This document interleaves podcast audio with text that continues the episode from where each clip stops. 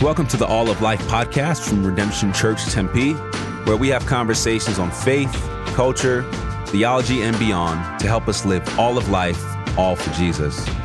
Let's jump into today's episode.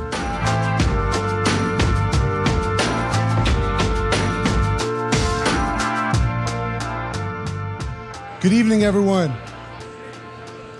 If I get your attention, my name is Jim Mullins. I'm, I'm, one of the pastors around here. It's good to be with you. Welcome to First Wednesday. This is our night where we reflect on this big statement that we have that all of life is all for Jesus. So we take different aspects of God's world sports, art, tonight, end time stuff and we reflect on what does it mean to live this out before the face of God? How do we engage this stuff thoughtfully? So, I'm going to get us rolling here in a minute, but first, I want to give you a question. I want to give you a hypothetical scenario to discuss on your tables. So, I want you to imagine a basketball game. You got it in your mind? NBA game, college, FIBA, whatever you want. Now, imagine you are a player on that team. You've gained a ton of skill, and now you're a player on that team. You're down by how many points? 48. 48? you were down by 48 points. But then in the second half, the player the, the, the one that you know is the, the best player who's come to save the day shows up, puts on the jersey, and is ready to step on the court. LeBron, shows up to your intramural YMCA game. you've all been, you've all seen the Disney movie. You know how this ends, right? But I'm to give you two scenarios, two endings. Who did the choose your own adventure books as a kid? All right? I'm to give you two options here. Option one the LeBron James steps in, plays a phenomenal game, rallies the team around, and hits the game winning shot at the last second, and everyone goes wild. That's option one. Option two LeBron James comes onto the court and he yells at everybody. He says, Hey, we're down by too much. I got a van running. Let's get in the van and let's get out of here. And so he takes a bunch of people. Some people get left behind, and you jump into a, you jump into a van, and and he drives off, and just as you get enough distance away, he shoots a, a missile and blows up the stadium.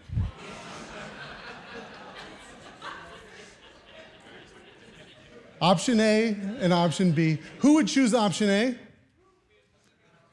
Who would choose option B for your story? I like the honest contrarians over here. Uh, here's the question If you're a player on the team and you know how things are going to end. How would option A affect the way you play the game? And how would option B affect the way you play the game? Go ahead and discuss at your tables, and I'll bring us back in just a moment.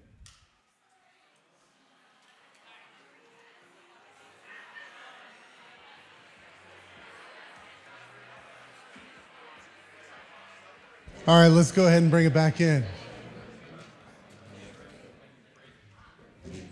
I imagine you had some fun discussion there.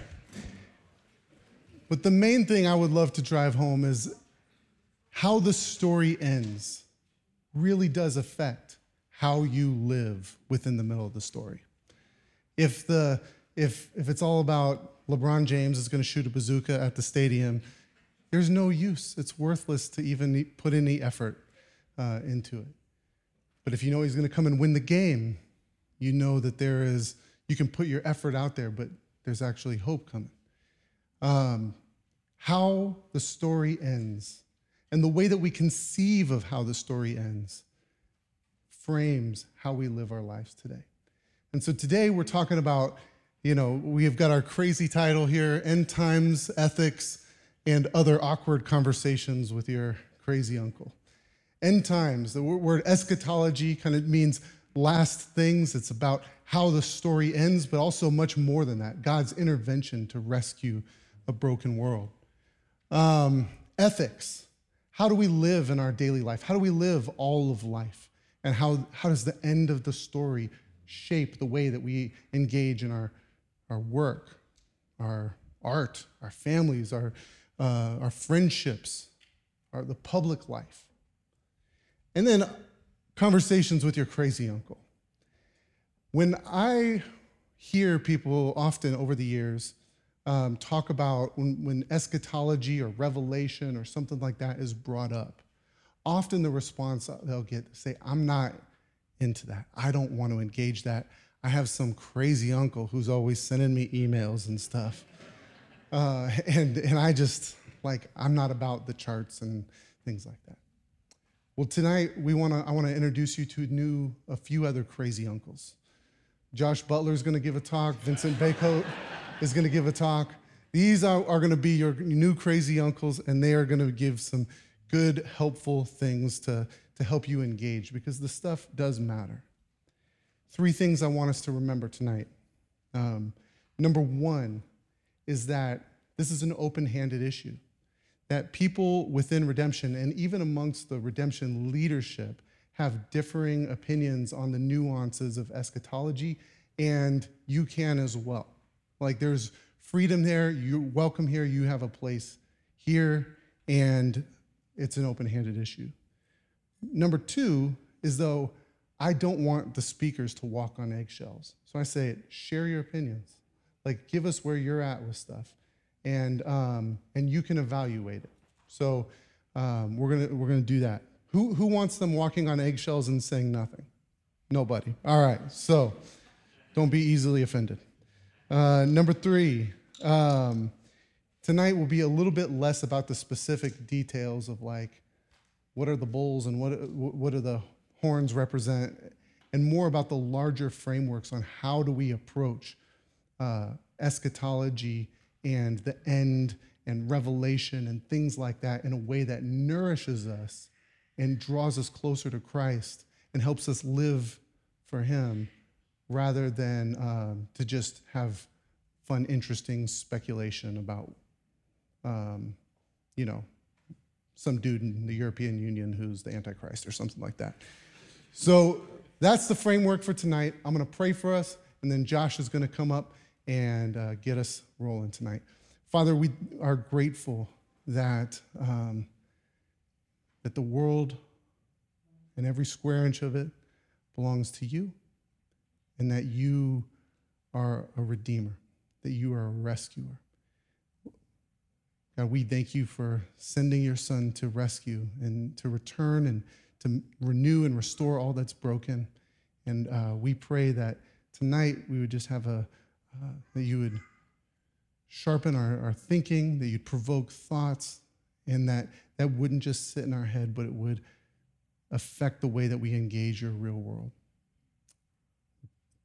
Pray all this in Jesus' name. Amen. All right. Your first crazy uncle, come on up.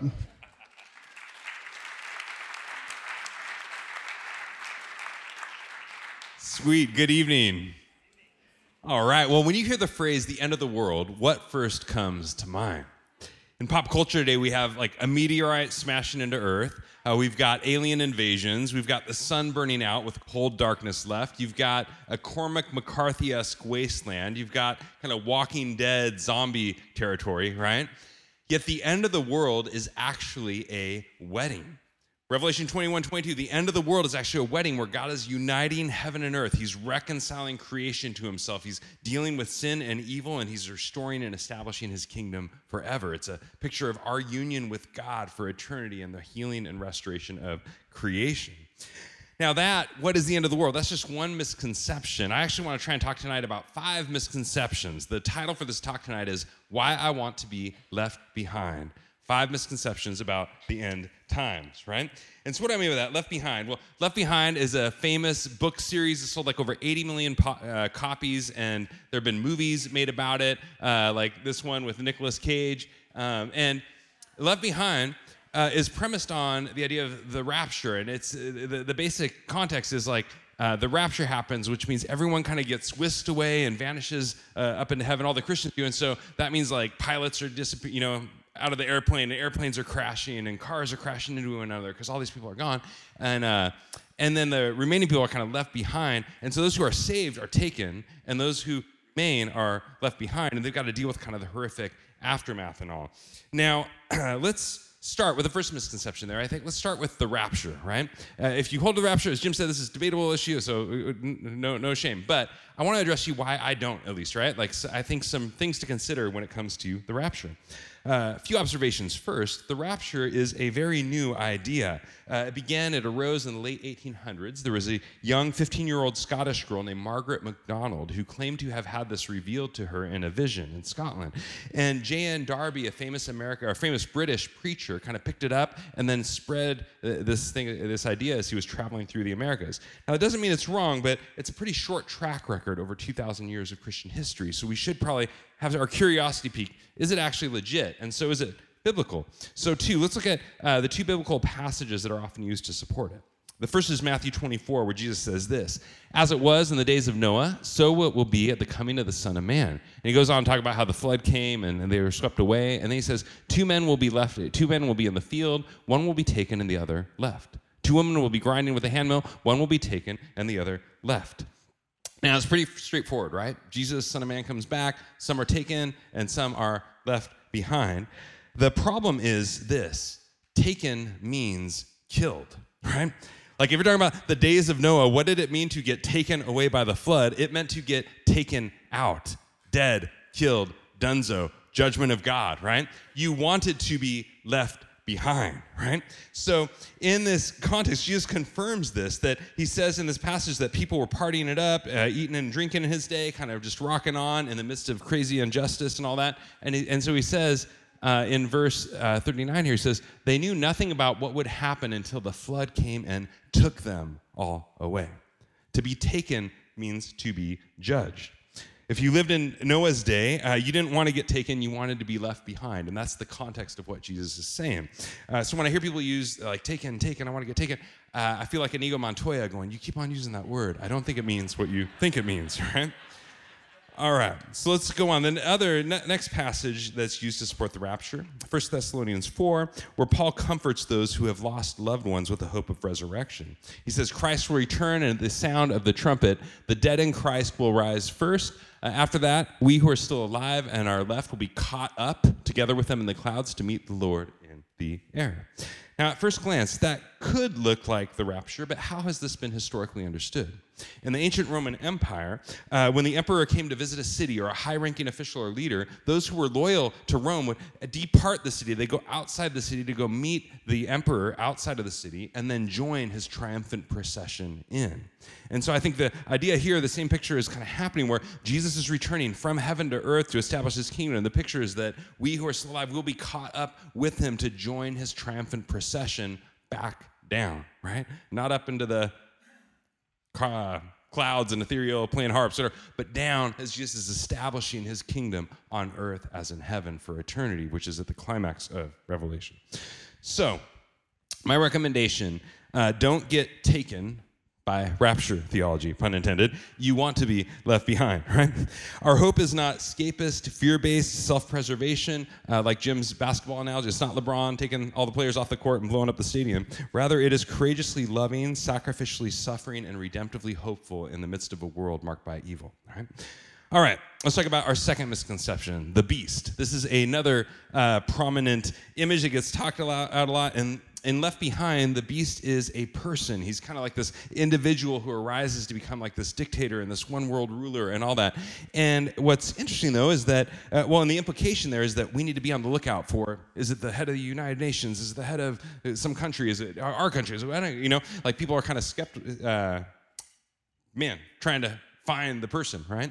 Yet what's interesting is that this, in the Bible, beasts are actually symbols for empires. They're actually symbolic uh, representatives for empires. For example, Daniel 7 is a famous and important passage in the Old Testament. And in Daniel 7, he sees these, this apocalyptic vision with four beasts that arise and are rampaging on the earth. And he's actually given the interpretation. An angel explains to him what these beasts mean. And it says these beasts are these four kingdoms who are going to arise and who are going to trample the earth. And these have historically been understood to be Babylon, sequentially, then Medo Persia, then Greece, and then Rome. And in fact, Daniel asks, Well, what's this fourth beast? It's like the biggest and the craziest and the gnarliest. And the angel says this to him He says, The fourth beast is a fourth kingdom that will appear on earth. It will be different from all the other kingdoms and will devour the whole earth, trampling it down and crushing it. And so, in apocalyptic context in the Bible, beasts tend to be a, they are a succession of empires, and they represent kind of the bestial nature of humanity and rebellion against God that we are losing kind of our image bearing at one level. Like we're, we're dehumanizing ourselves in some ways and becoming more and more brutal towards one another. We're becoming like beasts. And the implication there is that uh, I think the point is not so much to be looking out for where's the one bad guy, and more to be attentive and alert to what are the empires, what are the political, social, structural, uh, the context that we live in that put pressure on us to live uh, apart from God's kingdom, to not live in alignment with God's kingdom. So, and this is a good note for how to interpret apocalyptic imagery when it comes to Revelation, right? Where a lot of these mis- misconceptions come from. Uh, that the way Revelation was written, it was most people did not read it. They couldn't read. The way Revelation was intended to be read, it was read dramatically out loud in church services. I actually heard someone recite it from memory once, and it, and it was dramatic and it was powerful. It was really powerful to hear it. And when you hear it in that kind of literature, one of the clues you do is you repeat the key word that you want people to pay attention to. Once you start looking at Revelation through that grid, you start to see what are the key things that John, the author, wants you to pay attention to. And you've got the church, the church, the church, the church, the throne, the throne, the throne, the throne, the lamb, the lamb, the lamb, the lamb, the beast, the beast, the beast, the beast. And many of the things that we tend to get hung up on, what's 666, and what's the deal, and what's the millennium, and all these things are not the major emphases, right? Once you look at that grid, you start seeing, oh, the throne, that's God's kingdom throne. Uh, when you look in the Old Testament, the throne is this image for God's kingdom rule over all the earth. The lamb is an image for Christ's atoning sacrifice to reconcile us to God. And when that's, that, that's helpful context is going, we, Re- Revelation, it's saturated in Old Testament imagery. And I think a lot of the misconceptions come because people don't, we don't know our Old Testament. And what you have to do is kind of plug those symbols back in their Old Testament context. So God on a heavenly throne doesn't mean he's on a lazy boy up in heaven, kicking back, trying to watch you, right? It means that God rules over all creation. And Jesus being a lamb doesn't mean he's like chewing the cud, you know, and eating, eating grass and whatever. Like, no, it means he's the atoning sacrifice. It's temple imagery for the sin of the world. And so, what we have to do in approaching symbols like these is place them in the broader biblical story and see them against their Old Testament backdrop.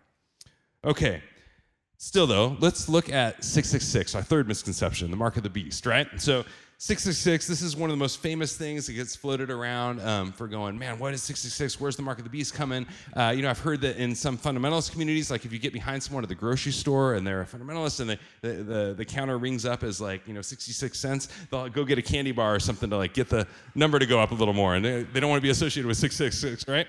Um, and even recently, I mean, I don't know if you saw, I saw in like the pandemic, a lot of people were going, man, is the COVID vaccine, is that 666? Like, what's going on? With the, is that the mark of the beast? And I think it's helpful to take a step back and go, no. so, uh, so let me let me give a few quick observations here. Uh, one, numbers are symbolic in the Bible. Often they're often used symbolically, especially in Revelation. And in the Bible, seven is a number for completion. You think on the seventh day, God finished creation, and we have a seven day week that God has made. When the seventh day is the day of rest, where we commune with God and one another. And similarly, six is a day associated with humanity. And so God creates humanity on the sixth day, and six kind of falls short of perfection in biblical literature, right? And so there's a sense of uh, 666 I think it speaks partly to humanity as far as we can get on our own, apart from God, before this 777, God's ultimate Sabbath rest. But another thing, the most prominent uh, is, well, here's it. It's probably Emperor Nero, right? This is second, the second observation here. The dominant understanding in church history has been that 666 was uh, signed for Emperor Nero. And here's why. If you read in this passage, Revelation 13, 18, John says this He says, Let the one who has understanding calculate the number of the beast, for it is the number of a man. And he goes on to say 666. Now, around the time Revelation was written, the church is facing persecution, and Emperor Nero was the worst of them all, right? And so he blames the Christians for bad things that are happening in the empire. He's going after just killing masses of people who are following Jesus. And uh, John, rather than kind of write out saying, hey, it's Emperor Nero, because if the Romans get the thing, you know, the tractor, the, the book of Revelation, they're going to go, oh man, this is anti, this is seditious. Rather, he gives them a clue that's easy to understand because in Emperor Nero's name in Hebrew, you add up the in Hebrew letters have a numerical association. You re, you add up the letters in Nero's name, and it adds up to guess what? Six, six, six. Right. So uh, throughout history, many have believed, man, this is a sign of um, Emperor Nero, and maybe him even as a sign of ultimately like this, you know, uh, rebelling against God and the use of the empire to persecute the church. Uh, one final thought on the beast is even if it's not, even if it's something more, um, another major feature of 666 is what it does. It gives you access to the global economy. Uh, John says in verse 16 here, he says, It causes all, both small and great, both rich and poor, both free and slave, to be marked, so that no one can buy or sell unless he has the mark. The emphasis is on Babylon as a global economy. And so, uh, Babylon being this picture for global uh, global empire, the global international economy in Revelation. It's more economically centered than politically centered. So it's not so much like one world government. It's more like this economic system that the kings and merchants of the earth all participate in and contribute in. And my take personally, like we've been building that for centuries, you know? Um, and so when, when you think what gives you access to the international global economy, I think I think it's you know if we're too concerned about how they're trying to put a microchip in my arm or whatever else you know like I actually have something that every time I go to the store I imagine John seeing me in a vision and like dude I got my mark in my hand and I kind of swipe it by and I pay and I get access to money and the whole deal right? Like all I'm saying is it may be way more that, that's my credit card by the way right? All I'm saying is some of these things like actually may be way more closer than we, we think. I don't think it's the case that like God's tricking us, like, oh, you just weren't paying close enough attention. I think it's the case of John is calling out things that compromise our allegiance to Christ and our witness to Christ. All right, let me wrap up here. I'm going to do four because I, I, I, I'm going long. So, last one is this. Let's go back to the wedding. The end of the world is a wedding. And what does that mean? So, Revelation 21 22, the way the story ends, is this wedding of Christ and his church. And what do weddings celebrate? They celebrate union. And this wedding is no different. Union is all over the end of the world. We've got the union of heaven and earth as God and humanity dwell together forever. We've got the union of east and west as the nations come streaming to feast in God's kingdom and celebrate. We've got the union of weak and strong as the tears of the suffering are wiped away and the kings of the earth bring their glory to lay before the feet of Christ the King. And we've got the reconciliation of good folks and bad folks together belting out the song of the lamb once slain who covers us all. We're only there by grace, right? And this means how do you prepare for the end of the world? Well, it's not by stockpiling ammo and canned food and whatever else and hunkering down and living off the grid or whatever. Like the way, if the end of the world is a wedding, then the way that you prepare for the end of the world is by becoming a lover of God. Thanks.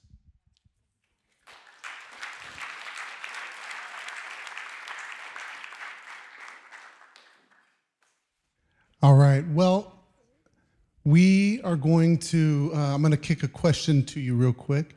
Um, he was supposed to, and then, uh, so I'm thinking of one real quick. Um, he, he, here's my question for you. Um, imagine that you are a early, um, early Christian, and you get the, the book of Revelation, and you are reading it in community how are the things in that book going to help you through your life of suffering? So go ahead and discuss that now, and then I'll introduce our second speaker in just a moment.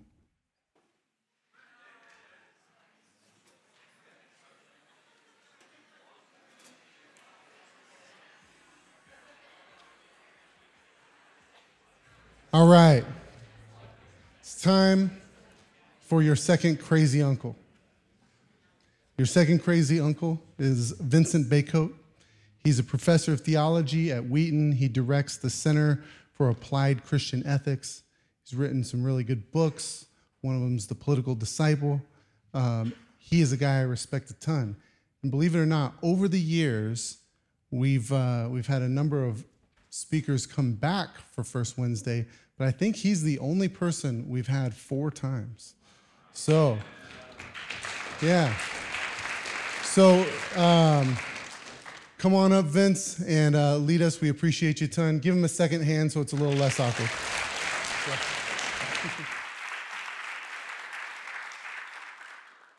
Good evening, and thank you for that pressure. Uh, it's like, hey, it's great. He, he, now it's number four, and now, now what will happen with number four?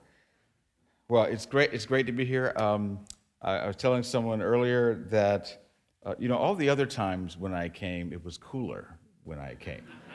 so now, now, now I know about um, the full Phoenix area experience, I guess. So, um, but but it's it's it's great to be here. I, I love what uh, Redemption does, and it's a great privilege to to be with you this evening. So, first thing I want to talk about when we're talking about eschatology is to think about the following. When people think about eschatology, if I say, okay, eschatology, what do you think about? chances are you're thinking about the book of Revelation, probably, which is an understandable thing to think about. But what if you thought about Genesis instead of Revelation? When you're thinking about eschatology, because what, what is eschatology about? It's really about the end of the story, right? And so, and so, how do we think about getting to the end of the story? So, First thing I want us to do is to go back to the beginning, not Genesis 1, but to Genesis 3. So in Genesis 3, there's, you know, things go south in Genesis 3, as we know, right? You know, say, hey, you know, did God really say, you know, I'll bet that fruit, it's really good for you. It'll make you magnificent. And then everything goes downhill. So after God shows up, and after he talks, after he confronts them, notice what he says in verse 15 of Genesis 3. So he's talking to the serpent, and he says, I will put enmity between you and the woman, between your offspring and her offspring. He shall bruise your head, and you and you shall bruise his heel, or you bruise his heel, he'll crush your head, and other, other translations say. Some people call this the early version of the gospel, or proto-evangelium, is what people say. And the point is, is that if you take this as the early version of the gospel, if the head of Satan is going to be crushed, if he's crushed, then what does that tell you about where all of this is going? So, yes, it's going south, but it's not going to stay south, right? In fact, it's going to get better. Bad times are coming now, but bad times are not the last word. Very often, when people think about Genesis 3 and they think about the fall, isn't it interesting to think about the fact that people speak about the fall as if it really is telling us that now the fall has come. Welcome to futility. But even in what happens in the curse, Adam and Eve are being told that there's not futility. Why? Because Eve is still going to have children. It gets complicated, but she's still going to have children. Adam's still going to work the ground, and now there's going to be weeds and thorns and thistles and labor by the sweat of his, of his brow, and the ground's going to be hard. It's not going to be so friendly anymore, but there's still going to be fruitfulness. In other words, it's still going somewhere, right? It's not, it's not like, okay, hey, just get ready for a sort of carousel of horror and then, you know, just deal with it. No, actually, it's going somewhere.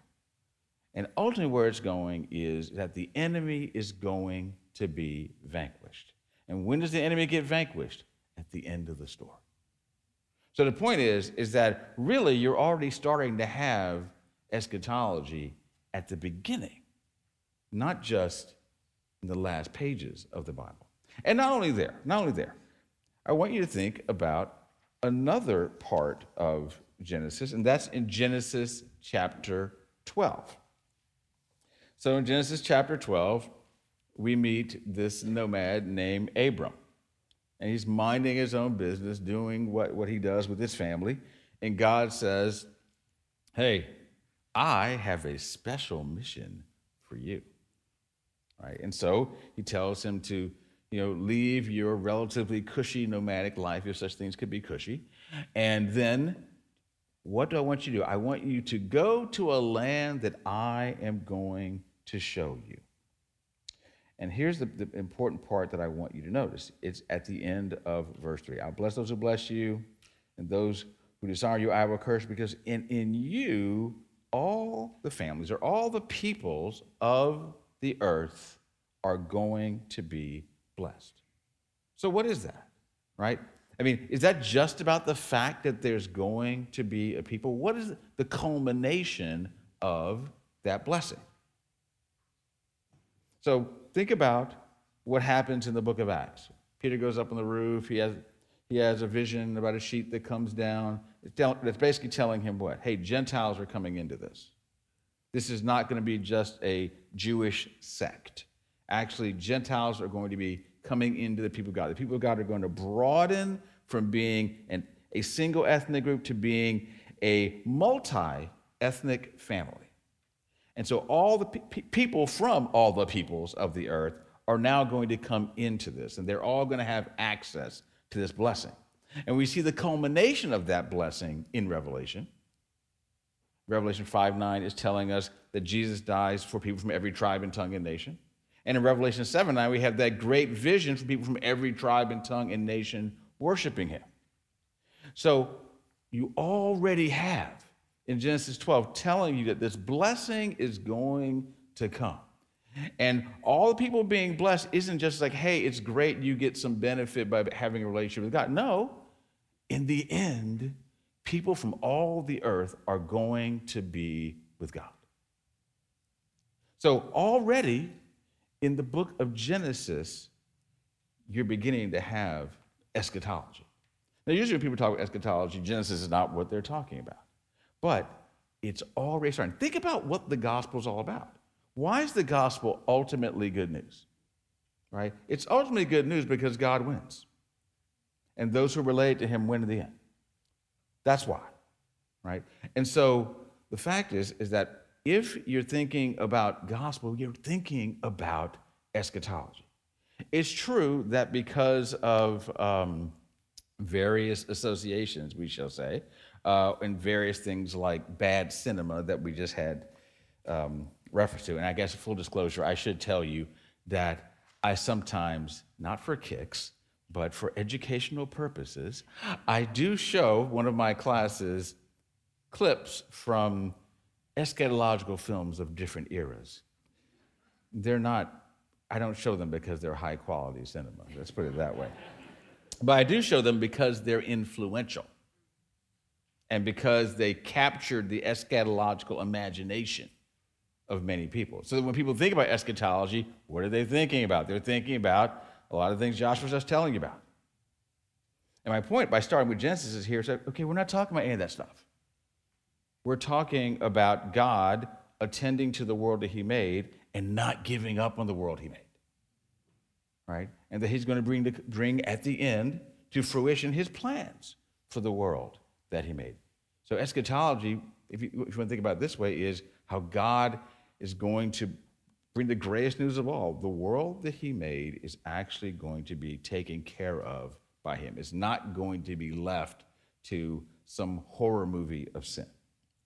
So, eschatology comes early in the story, it's not just at the end. Now, with eschatology, and, so, and, and some of this was, was, was highlighted by what Josh said, you do run into some tension. So there's three texts I want to talk about briefly that show us certain tensions. Because you, you have to think about what comes with judgment, and you have to think about what's actually going to happen at the end. What is God going to do with this world when, when, when we get to the end? So, Romans 8 very interesting text. Romans 8, starting at verse 19.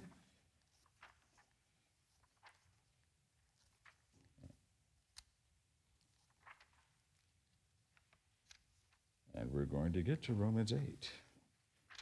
Ah, yes. Now, here we are. All right. So here's what Paul says in Romans 8, starting at verse 19. For the creation waits with eager longing for the revealing of the sons of God. For the creation was subjected to futility, not willingly, but because of him who subjected it, in hope that the creation itself will be set free from its bondage to corruption and obtain the freedom of the glory of the children of God. For we know that the whole creation has been groaning together in the pains of childbirth until now. And so the point is, is that it's when Paul's talking about what's going to happen here, he's, mainly talking to the Romans about, about themselves, about their lives, and about what's going on in, in their challenging situation. But he's also telling them that the creation itself has been waiting. In other words, it's waiting for God to renew it, waiting for God to transform it. And the point I just want to highlight about this text is that if you're taking this text seriously, you can't think about eschatology primarily in a certain kind of cataclysmic way. And sometimes when people talk about eschatology, just in terms of popular versions of it, it often has to do with some kind of suggestion that some explosion is going to happen, some kind of incineration of all things is going to happen. This text tells us the creation is going to have its renewal. That's what the creation is waiting for. And notice, by the way, that, that, that he's saying that in continuity with what we are waiting for. And why should that not surprise us? It shouldn't surprise us if you think about from what are we taken? From what is the man formed? From the dust of the ground. And, and isn't it interesting that if you think about your redemption from the dust of the ground, say, hey, God's going to take care of me. What's he going to do to the earth? Oh, he's going to blast it. Isn't that a strange discontinuity? It's like, wait a second, wait a second, but what, what do you come from? What do people say at funerals? Ashes to ashes, dust to dust. Returning to the earth, they say. So it shouldn't surprise us, actually, that there's a relationship between him talking about us waiting for our transformation and the whole creation itself waiting for its transformation.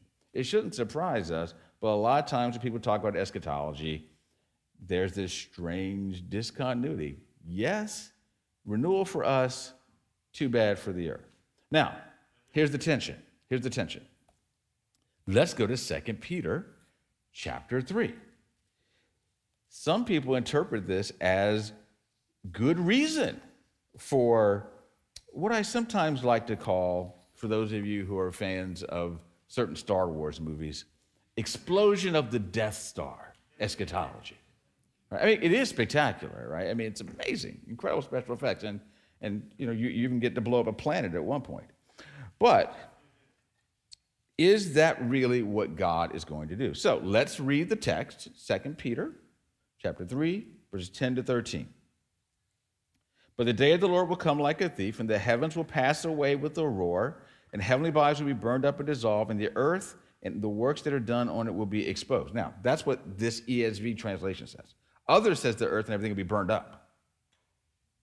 All right, so depending upon your translation, that's, it doesn't talk about everything being exposed, but I'm glad that this translation says that because it's telling you about what's actually going on. Verse 11 Since all these things are thus to be dissolved, what sort of people ought you to be in lives of holiness and godliness, waiting for and hastening the coming of the day of God, because of which the heavens will be set on fire and dissolved, and heavenly bodies will melt as they burn? But according to this promise, we're waiting for new heavens and new earth in which righteousness dwells. So there are people who read this and say, well, it looks to me like that's one divine incinerator, is what they, they said.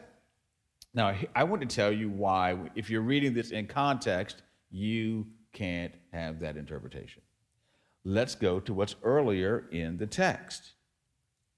So, in verse 5, because he's talking about people who are scoffing about the fact that Jesus has not yet returned, he says, They deliberately overlooked this fact that the heavens existed long ago, that the earth was formed out of water and through water by the word of God, and that by means of these, the world that then existed was deluged with water and perished. For by the same word, the heavens and the earth that now exist are stored up for fire, being kept until the day of judgment and the destruction of the ungodly. Now, here's the thing. How many of you, when you talk about the story of Noah, you go, you know what happened? And it was the most amazing flood of all. It was a flood over the entire earth, and it actually washed away the entire globe. So, how many of you, when, you talk about the story of Noah, that's what you, that's what you say?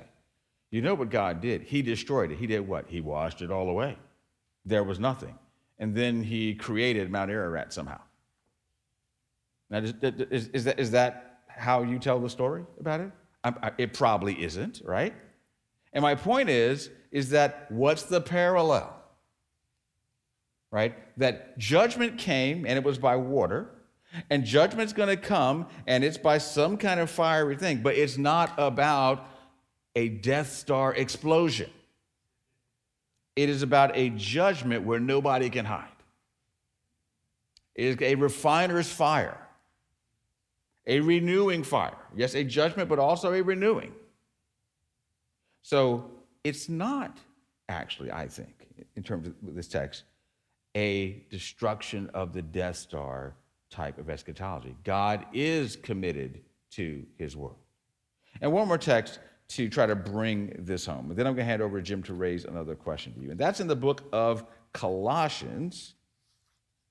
In the book of Colossians, chapter 1, there's this great exaltation of Jesus. And listen to what it says in this great exaltation of Jesus in chapter 1, verses 19 and 20. For in him, Jesus, who's fully divine and fully human, all the fullness of God was pleased to dwell, and through him to reconcile to himself all things, whether on earth or in heaven, making peace by the blood of his cross. Now, it's hard to make a reconciliation to all things on earth if that means here's, you know what kind of reconciliation it is? It's actually one that involves blowing up the planet. If all things are made by him and for him, because the earlier verses say that, why are they made for him? Why were they made for him? Well, because he likes to dynamite things. That's why. Is that no, that's not why. Right? And think about this. This text is talking about a Jesus who did what? Become flesh. Isn't it a strange thing to have an incarnation where Jesus becomes flesh, and yet he despises the earth from which human beings come. It's a strange thing, right? I mean, and, and, and I always think about when, pe- when people talk about Jesus and his resurrection, etc. I mean, it, it's also like when people talk about personal eschatology and they talk about, you know, I, it's going to be great when we're in heaven, et cetera, et cetera. And what, and what are they basically saying? They're saying when we get to heaven, and guess what? When we're all in this great permanent disembodied state. To which I was like, to which I want to say, then why do you even celebrate Easter? Because what happens on Easter? Jesus is raised in a what? A body. When he shows up to the disciples and he talks to them, and Thomas isn't there, and Thomas comes back, what does he tell Thomas? Thomas, you know what you can do? You can touch this. You can feel this. Right? In other words, he's in a body. He's not some kind of holy hologram. Right? No, he's the real thing. in a resurrected body. Right? Where if you put his hands here and he's doing this, there's weight and it's touching this. Not, it's like, wow, his hand just went right through it. It was amazing. nope, nope. My point being then is that if he's incarnate in the flesh, and if all things are created by him and for him, it's very hard to have an eschatology that's opposed to God saying that in the end, what, what am I committed to? I'm committed to reclaiming, renewing, transforming this world. You, you really, we can't escape it. And what's also coming along with all this, I mean, if we think about what eschatology is in this big frame, Jesus is returning. We are resurrected to eternal life. When, when all this comes, when Jesus returns and all things are for him, right? The kingdom of God is completely established, the kingdom of God that he announces at the beginning of his ministry. The, the heavens and the earth uh, uh, are renewed, and there's final justice when judgment comes. All of those things come with eschatology, right? You know, the end, the end of all things when God shows that he's truly committed to the world that he has made and that he's going to bring it to an incredible culmination. All right, Jim. All right.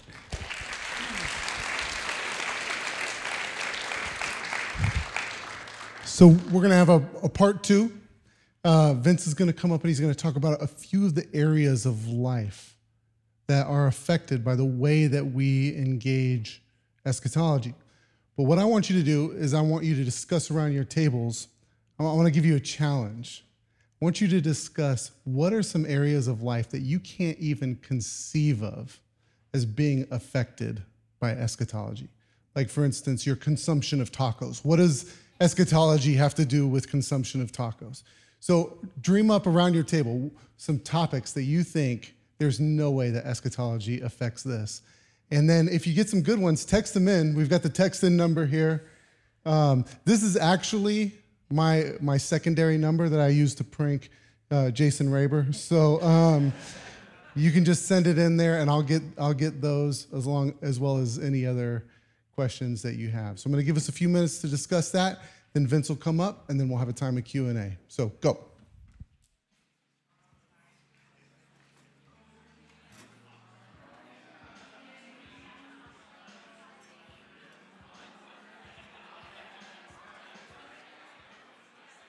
Well, I guess there must be some very exciting ideas going on because I hear lots of fervent conversation.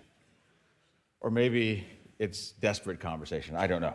But um, here, here's what I'd like us to think about uh, when we're thinking about eschatology and the so what of it. Because sometimes what happens is the way you think about the end, it does affect how you live in the present. If your view of eschatology, for example, is one that says, hey, it's all going to burn anyway, right? Or, hey, Jesus is coming back next week, then the inclination is to say, just don't sweat anything down here, right? Get ready to check out? So eschatology that orients people to check out. But if it's what I just shared with you, where we can't escape the fact that God is going to finish what he started, right? Where we start in the garden and end in the city, then we have to think differently about eschatology and, and, and how it helps us to inhabit our everyday lives now. So think about elements of eschatology like these eyeglasses that I have, right? Because I have a particular prescription, I'm able to see you, right? It'd be more blurry if I had a different prescription or if I had the prescription that I had back in the 80s. There was a thing called the 80s. Just let some of you know about that. Like dating myself. But but but but if you have a particular prescription, it, it helps you to see things in a certain way. And so, what if, when you're thinking about how you're looking at our lives, you're thinking about, you know, how does the fact that there's going to be a bodily resurrection, what does that, what does that tell me about how I should think about embodiment? What about the fact that there is going to be justice, that people are going to answer to God, that God cares about what people do, and people have to answer to Him? What about the fact that there's going to be a new heaven and new earth? I mean, when you're taking those kinds of factors and they are the things that are grinding the lenses of your perception when you're thinking about what goes on in life, then the question is how's that helping you to see what's there? And how's it helping you to think about what your purpose is now? Or even what kind of person to be now? Now, I, before, before I talk about a couple of topics, I, this is really important. With everything that I've just said, sometimes what can happen is people think that, that if you're talking about eschatology informing or influencing how we live now, some people think that means, oh, so all, all, what you're really saying, Vince, is how do you do your best to put into place the kingdom of God now? That you try to do a realizing of the kingdom now, right? And so I, just want to say that, that that's a potential hazard. And, and, and what I want to suggest instead of talking about establishing or building the kingdom is how do we gesture toward the kingdom? It's like if you've never been somewhere before and you, you have some idea of what is there, and somebody says, Well, tell me what it's like, tell me what it's like. And you go, Well, I think it's something like right? And, and here's why I think that that's a good way to do it. If you're taking that more experimental approach to things, you take the weight off yourself of saying, I will show you precisely how things are going to be in the realized kingdom of God. Now, the thing is that humans just don't have that good of a vision. Right? Our vision's kind of dim. So, if, if that's what's true about us, then we shouldn't be talking about it's going to be exactly like this. But we can, I think, say, well, it might be like this. So if we, if we, think about it, it could be like this, it might be like this. In other words, if we try to catalyze our imaginations and say what it might be like, I think that can help us to think about how we ought to live in ways that are reflecting the kingdom. Kind of like a if you've if you've gone to the movies and you've seen coming attractions and you're thinking, I don't know exactly what that movie's about, but I sort of know where it's going. Right? Have you ever, you ever seen some, some, coming, some trailers are good, you get what the movie's about. Other trailers, you're like, I know that there's like this interesting music and all this stuff is happening, but I can't tell you where this thing is going. Right? So, so may, maybe that, that that's, might be all that you can do. Right? So you can, you can give a kind of coming attraction, but you can't give the whole movie. So, wh- what kind of coming attractions, what kind of gestures can you give in areas like technology? Now, important thing to say about technology what do we even mean when we say that? Sometimes people say, you know, I love this, I hate this, I love this, I hate this. Well, okay, that's one thing when we're talking about technology. I mean, do you hate the fact that we have lights in this room? that, that we have running water, that we have highways instead of dirt roads, right? That, that, that it, it, I mean, the point I'm making is, is that technology is all around us.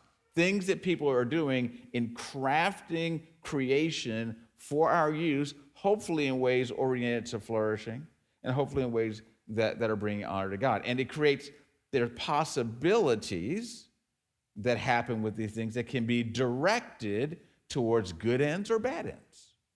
Right? So, you know, I came here in an airplane. Planes are great. Planes can also drop bombs. Right? And the point is, then, is, is, is aviation the problem? Right? Is faster transportation the problem? So, when we're thinking about technology, I mean, how do we relate to this? Because it's true that some people who are intoxicated by it, well, they might like to think, you know, just let me keep building my version of the Tower of Babel. and, you know, and I would give you, the, I would give you a better world, a new world. That's something to avoid. But how can we think about using technology in ways where we're helping to facilitate flourishing? Where even we're helping make our lives better without moving towards making our lives better in ways like I saw the other day, a, a story where there's a guy that had something implanted in himself so that he, he can use it to like open his doors. So, you know, in other words, so there are people who are very interested in thinking about trying to do this kind of transhumanist type of thing. It's an early, it's an early version of that. We don't want to go that far. But what are the ways that technology can be helpful to us? Another topic. We all, you know, think about work, business, economics, it's all around us. How do you think about work depending upon the amount of agency you have where you work? Because if you are a, a worker who basically is doing something that's metaphorically or maybe actually like being on the assembly line, your job is to do what they tell you anyway. Right? And if, and if that's your job, then it's hard to be a certain kind of culture creator in that job, right? In that moment. On the other hand, if you are in management or if you are the owner, then you, you have a kind of agency where you're asking questions about if I care about embodiment, then how am I thinking about the way that our workspace is designed and, and really what our expectations are of our workers. How am I encouraging them to work in ways that are good for them as embodied persons rather than how I can just wear them out? You know, instead of burnout being a virtue, trying to think about how you can have hard work, but work that isn't undermining people's embodiment, but, but, but you can actually find ways of flourishing. It's, it's just one example uh, of doing that. I have three minutes, so I'm going to move on to two other things. What about the way that we think about the end of life, particularly the way we think about death? We are a culture that likes to think that death is optional, right? Even with a COVID 19 pandemic, et cetera, still, you know, the United States of America is like, you know, just give us enough time. Just give us enough time. We, we, we will overcome even death, you see. This is not going to happen. But, but this is what some, the way that some people are in their confidence. And in that confidence and in, in, in our looking forward about things, there's this way of not wanting to attend to mortality. And here's the thing eschatology actually enables us to take our lives seriously, because I talked about embodiment but not to make our lives idols.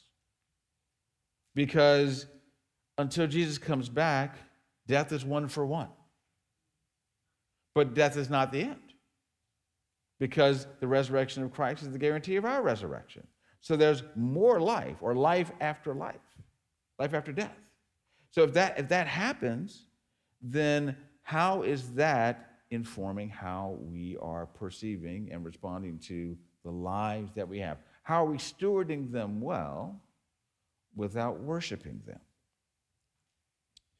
Last, this, with one minute, this is probably a terrible thing to say, but eschatology and our politics. So, maybe I'll go over just a moment. But for some people, uh, eschatology has meant um, discerning um, the purpose of our country in God's plan.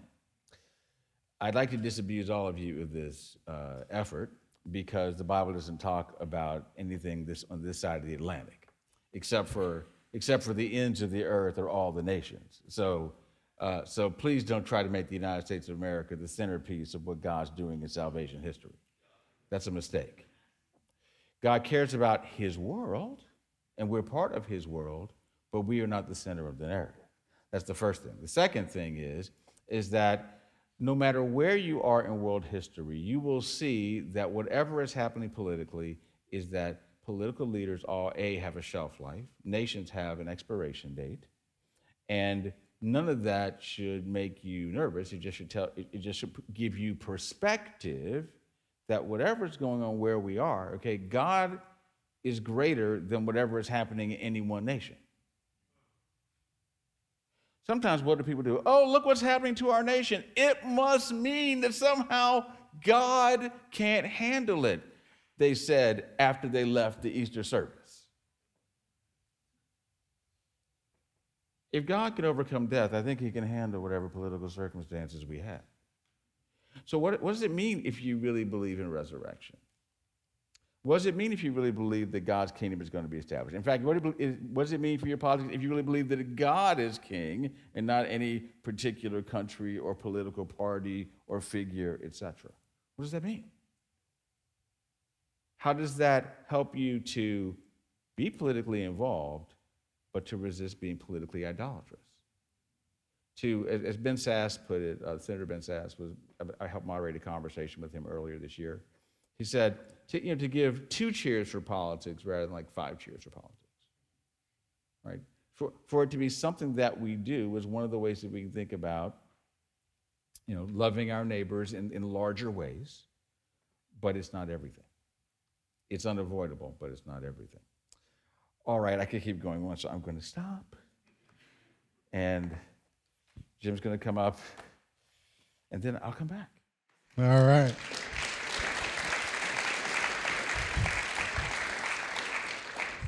All right, so around, around your tables, discuss what's a, a question that you want to send in. What's a question that's hanging there? You can continue to text them in, and we'll get to as many as we can. So go ahead and discuss that now. Send in those questions, and then we'll come back for some Q and A in a minute.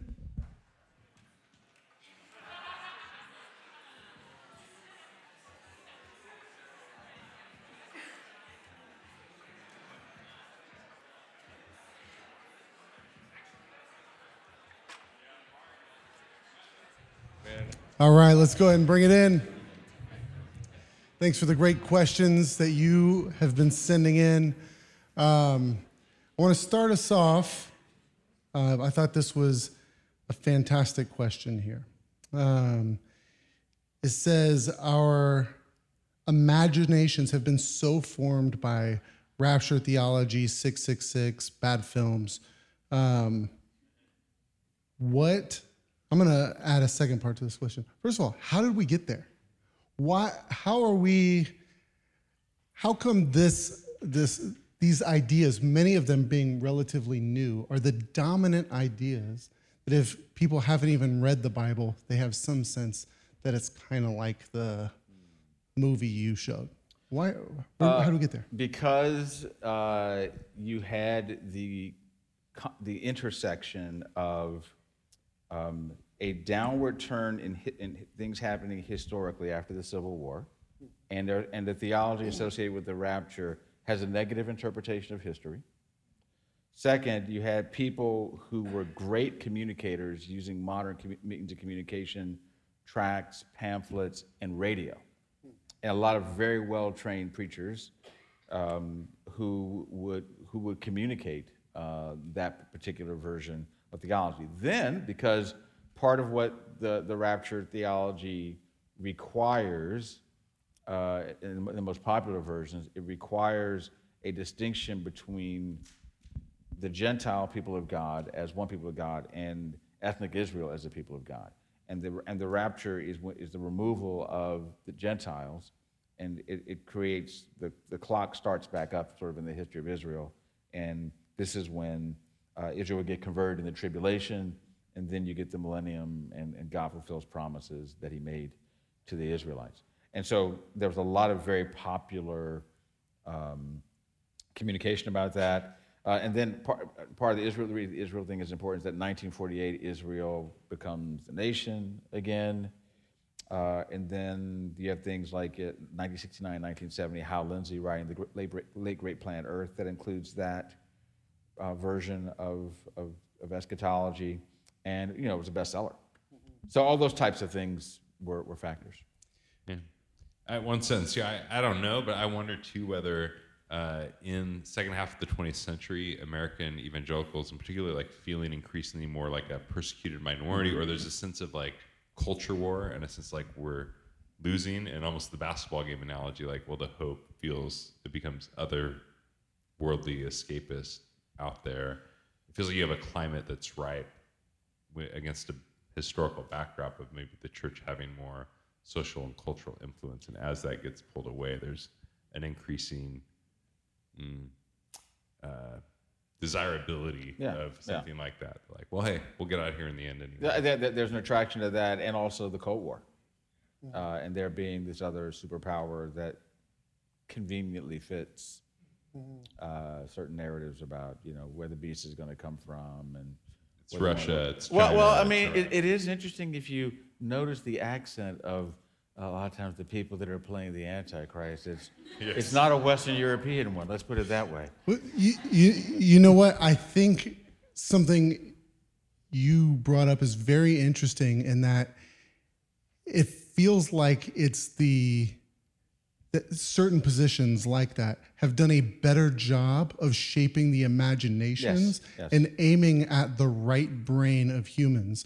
whereas a lot of other um, you know even more historic theological views have uh, they just write boring books, man. They they they're, not making movies and the, the images The, and stuff. the, the, commu- the, the, the, the skillful use of communication strategies is definitely a huge part of it. yeah, yeah. And I think it's such. And it, what's sad to me about that is that it is such a beautiful vision of Christ restoring all that's broken, wiping away the tears from the eyes of those who weep. Uh, that that should shape our imaginations in in such rich ways. I mean, they would say that Christ wipes away the tears of those who weep. I mean, but it's after all the Yeah. series of events. Oh, But- totally, but, totally. But, you're right. But you're right. Yeah. It, it, but it does often include or imply, you know, blowing up the Death Star. You gotta- Death Earth. Except right. it's Death, Death Star, Earth. Yeah. Well, th- the second part of that question there was what what are some good resources that you would recommend that people would engage? Um, if you if you want to do the survey approach, there's always there's four views and five views books about eschatologies. Those are good. InterVarsity Press or uh, or Zondervan has has those books. Um, I think it's a good way to to see uh, the the breadth of that. Um, I mean, for certainly there there are um, accessible uh, systematic theology books. Um, uh, Greg Boyd and Paul Eddy did, did a book called Across the Spectrum that also uh, has it, it, it covers those that, that range of eschatologies as well. And I, and I think it's good to, to to look at the range of them just because because it's not that everything that people are saying in these positions is wrong, right? But but you, it helps you to see how people um, in what their larger frame of interpretation is and what they're emphasizing and magnifying. Yeah. My favorite I'd throw out there is uh, it's by Richard Bauckham. It's called, uh, I think, the, the Book of Revelation or the Theology of the Book of Revelation. And it's a short book. It's only 125 pages or so, but it's really good, really tight, amazing. And then another, not to, uh, this is the. Let me say it. Let me say it. Skeletons in God's closet. All right. He's he, no. It is. It is. He's got some really rich reflections on eschatology there, and then look at his footnotes too. Yeah. All right, next one. He was waiting for me to promote his other book. Uh, all right, a couple questions on Millennium. What's what's the deal with on mill, pre mill, post mill? Can you give a snapshot of what that is, and then uh, and then tell us what you are? Vince, you want to take this one? Let's start with the snapshot of when people are talking about Millennium Yes, stuff, yes. and you're embarrassed to say what what is that? Yeah, right. Give us a primer. Uh, a thousand years of peace are mentioned in Revelation chapter 20, verses 1 through 6. So that's when Satan is bound, and because he's bound, then he can't deceive the nation. So you have a time of peace. So it is very interesting. I think this is really important that, that Josh said. You wind up having just those six verses being very prominent in the framing of some people's eschatology. So if you're, at least if you are um, a certain kind of what's called a premillennialist. So what does that mean? All right. Because it can just get dizzying here. All right. So, so, so here, here's the thing to think about. When does Jesus return in relationship to this 1,000 years? Is it before the millennium? Hence, premillennial. Is it after the millennium? Hence, post millennial.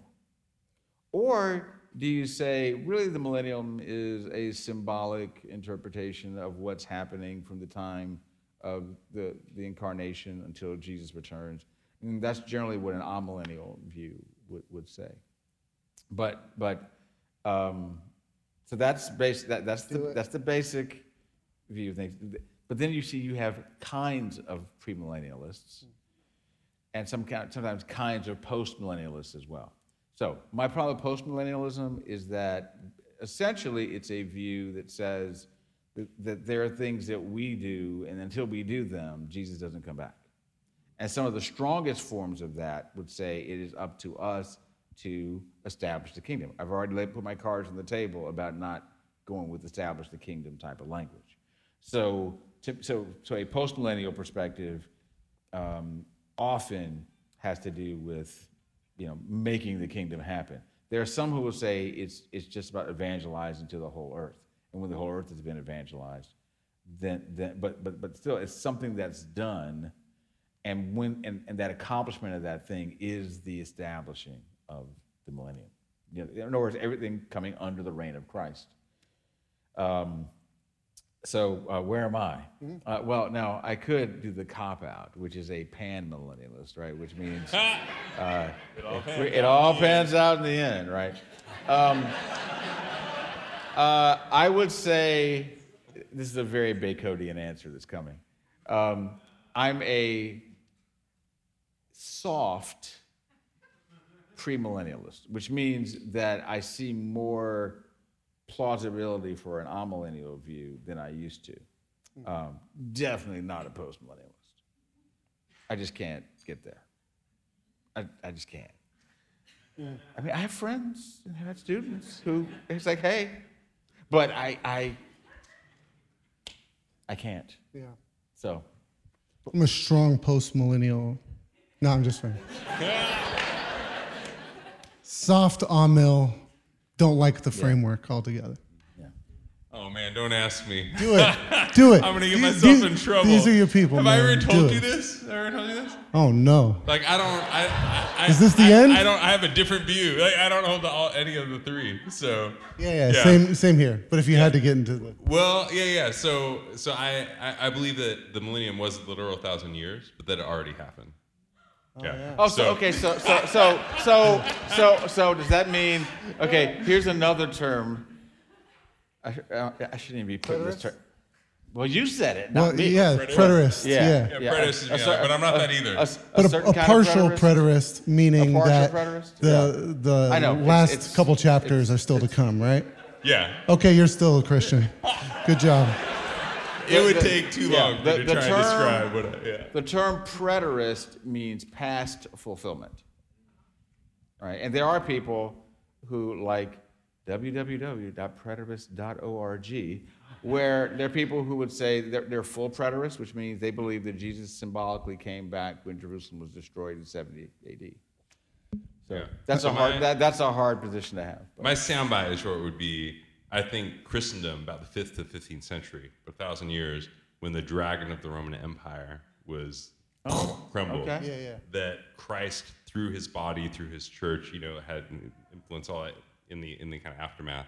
But then the modern era, there was a reemergence of the what the dragon and the beast kind of represent Okay. this kind of Okay. reemergence of right.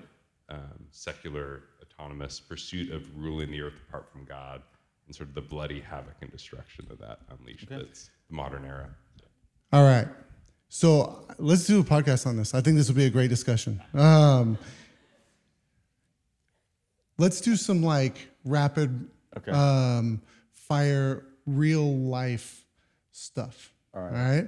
All right. Um, I'm going to throw some fun things that they texted in and then we'll Should we end on the fun or end on the heavy? You guys get to choose. All right, we'll end on the oh, fun. oh, well, okay, there it was. All right. I, I was going to ask for a show of hands, but. Um, but actually, there's one one question I want to get to before, um, and I think this can be a brief one, but I think it's an important one. If eschatology is an open-handed issue, then why should Christians study or care about the specifics of what the Bible actually teaches on the subject? Uh, here's here's the deal. Uh, I'm being a bad moderator. Um, it's not an open-handed issue if when it comes to is is Jesus going to return? It's not an open-handed issue of does God uh, make things right? Uh, does God wipe away the tears from their eyes? There are a number of things that if you deny these things, that it, these are not open-handed issues. But what's open-handed are the specific nuances of saying how does the particular Old Testament imagery and how it's being used um, how was it understood? How does it bear out? And how are the implications? So the millennial stuff, mm-hmm.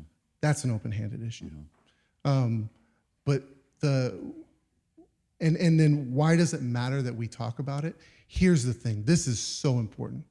When Revelation is being written, it's not being written to a bunch of people who uh, have charts up on their walls and they're like having these interested conversations. It's about people who are living in the Roman Empire these seven churches it talks about in the beginning, who are struggling with what does it look like to be faithful to Jesus in this particular time with, with these particular challenges. And it speaks to us about how do we follow Jesus in this in this time and in this place. Uh, yeah. And uh, uh, here's another reason why I say it's, it's it's important. If you know the end of the story, and you, and you may be aware of the fact that a lot of people are running around like they're crazy right now. Uh, why, why? Because they have a lot of fear, they have a lot of uncertainty, and it's like they don't know where things are going. If you're a Christian, you know where it's going. And if you live like you know where it's going, then it ought to make a difference in what your disposition is. And you can be, and because you know that things have not wrapped up yet, you, you expect there to be distressing things. You shouldn't be surprised by that. But you also know that that's not the last word. God gets the last word, and you know that. So because you know that, it can be like you know you can be like that person that you know watches horror movies or reads horror novels, but you know because you read the end of the story or you fast forwarded to the end before you watch the rest of it, you know where this is going. And because you do, you're never really too overwhelmed by it. You might have some personal moments where it's kind of hard, but when you remember what you really believe, then you're the person who says, yes, it's madness, but madness has an expiration date. These things are always threatening to be the final word, but there's always a comma after them. No period till Jesus shows up. Always a comma after those things. And if that's what we really know, we, why do we know that? We know that because we understand the essentials of eschatology. Get into, getting into some of the specifics, just to lay it out why it matters. I mean, you, you've mentioned several of them. Your work and your vocation.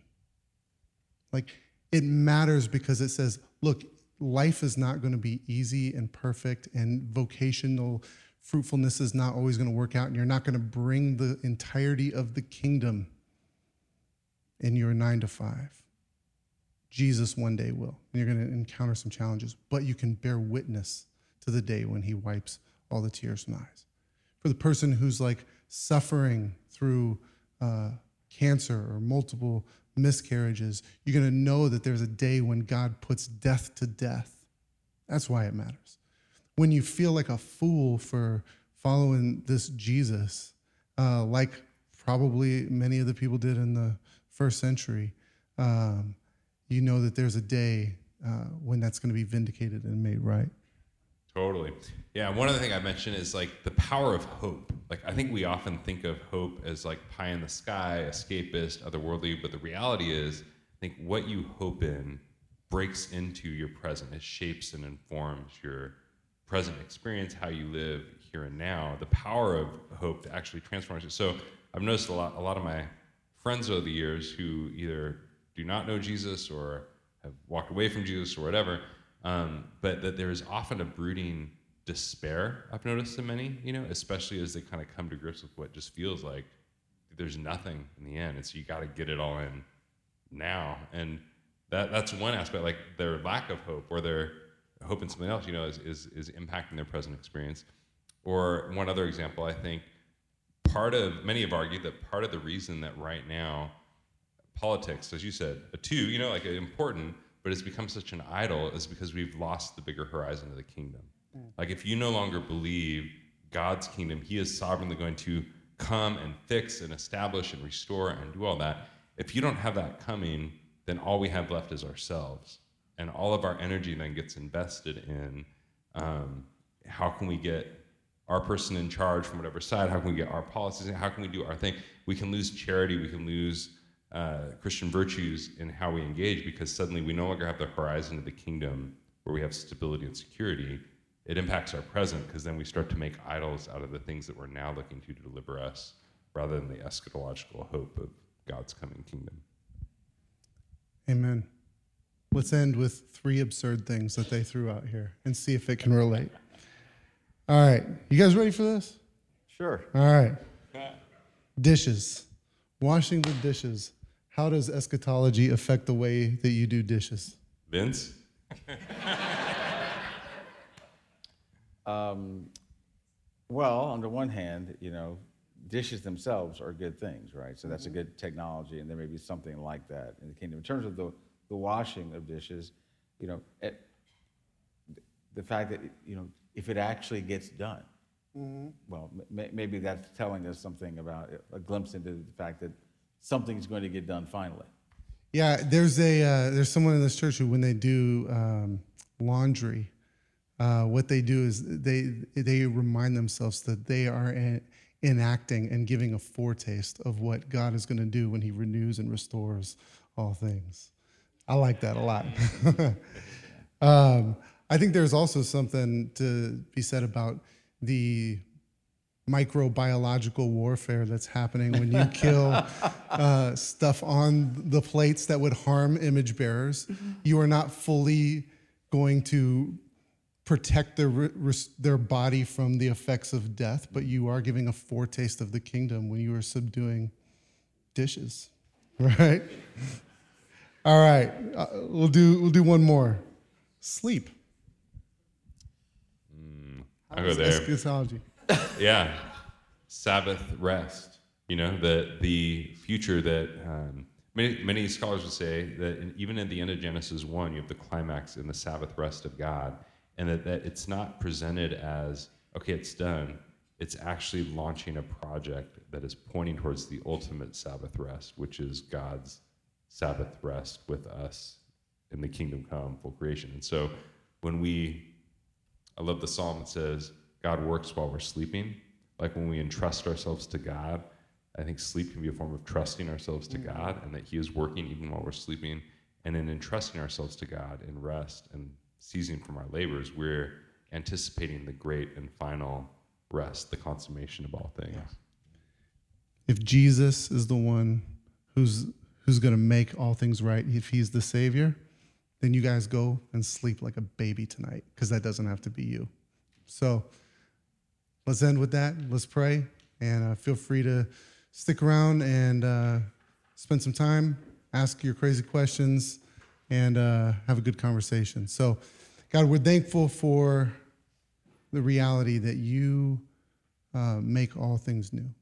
Uh, we thank you that there's uh, a day that's coming when the, the, the physical pain that people are feeling in their bodies right now, the, the social uh, complexities of relationships, the broad uh, problems in society will be no more. And that Jesus, you are the one who is the answer to that. And we pray that you would make us a people who uh, bear witness to that reality, who give a foretaste and a preview of what is to come. And we pray that, uh, that we would do that tonight as we uh, spend time with one another and we sleep well, knowing that You are the King, and you do not sleep nor slumber. In Jesus' name, amen. All right, give these folks a hand and uh, have a good night. Great to be here.